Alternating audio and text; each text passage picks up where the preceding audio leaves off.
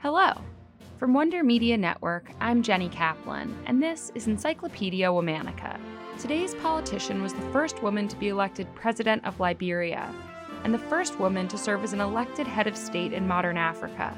She was also the recipient of the 2011 Nobel Peace Prize for her nonviolent struggle for the safety of women and for women's rights to full participation in peace building work.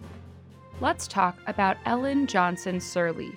Um, I represent the expectations, aspirations of African women, maybe women elsewhere. Ellen Johnson was born on October 9, 1938, in Monrovia, the capital city of Liberia. Her father served in the national legislature there. Growing up, Ellen enjoyed many of the privileges of the political elite, including attending the College of West Africa, a prestigious prep school.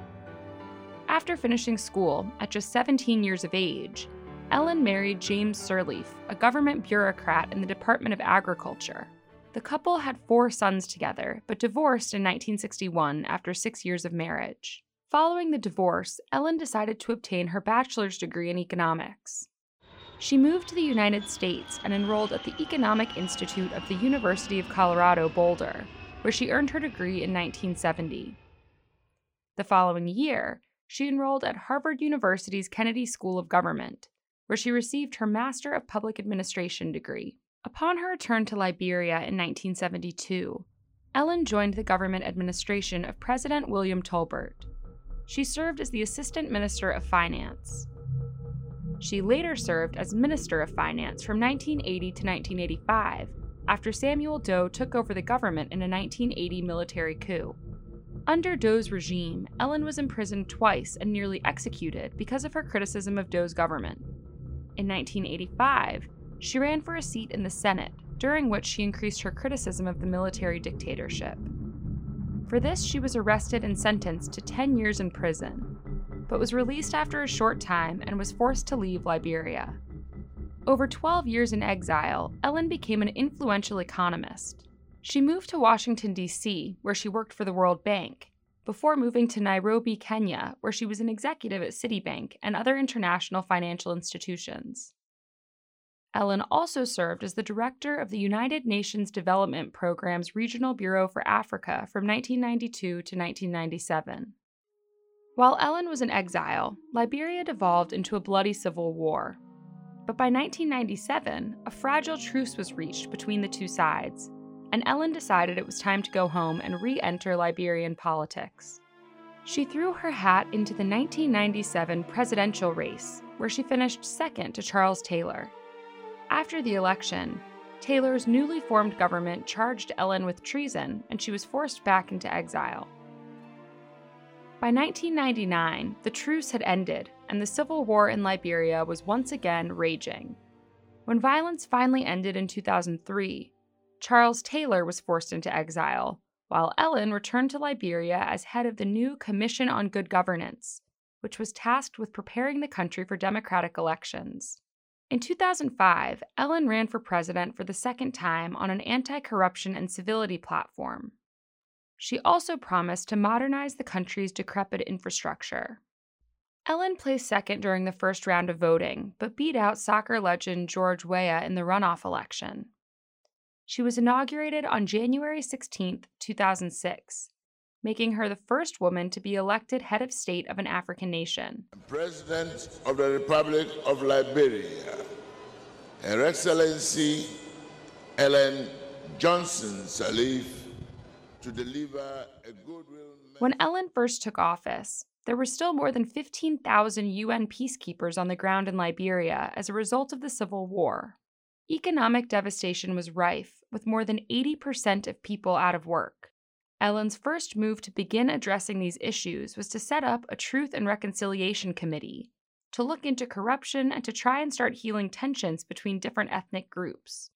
For years, she worked on acquiring aid from other countries and on debt amelioration to save Liberia from the most dire of financial situations. By 2010, Ellen was able to see her success in the form of millions of dollars in aid from other countries and in the cancellation of Liberia's debt. Though Ellen had vowed to only serve one term in office when she was initially elected, in 2010 she announced plans to run for president again in the 2011 elections. Right before the election, her eligibility was challenged in court by an opposing faction due to a minor constitutional provision that required all presidential candidates to have lived in Liberia for at least the past 10 years. The Supreme Court dismissed the challenge just days before the election, noting that the writers of the Constitution could not have foreseen the violent civil war and the Liberian citizens, like Ellen, who were forced into exile. Ellen also found herself the subject of a second pre election controversy in 2011. Just days before voting began, Ellen received the Nobel Peace Prize for her work to further women's rights. Many in Liberia cried foul over what they perceived as political interference by the Nobel Committee during the final stretch of the election. Ellen was running against a dozen other candidates. She placed first on the initial ballot, but was forced into a runoff because she received less than 50% of the vote. Eventually, she won. During her second term as president, Ellen was forced to confront the fact that while her administration had made efforts to stop corruption, there were still major problems. In 2012, Ellen was criticized for giving her own children high level jobs in the government. Still, for the first three years of her second term, Ellen helped to shepherd what seemed like lasting economic progress. But in 2014, the Ebola virus struck Liberia, devastating the country for two years. This is the epicenter of the outbreak. In a city of a million, almost 50 new cases are reported every day. Liberia's tiny band of healthcare workers are throwing everything they have at Ebola. Erasing many, if not most, of the economic and social gains made during Ellen's presidency. Bound by term limits, Ellen stepped down from the presidency after the 2017 presidential election. In February 2018, she received the highly prestigious Ibrahim Prize for Achievement in African Leadership. Amid the outbreak of COVID 19 this year, Ellen was appointed co chair of the World Health Organization's Independent Panel for Pandemic Preparedness and Response. All month, we're talking about politicians, for more on why we're doing what we're doing, check out our newsletter, Womannica Weekly. Follow us on Facebook and Instagram at Encyclopedia Womannica, and follow me directly on Twitter at Jenny M. Kaplan. Special thanks to Liz Kaplan, my favorite sister and co creator. Talk to you tomorrow.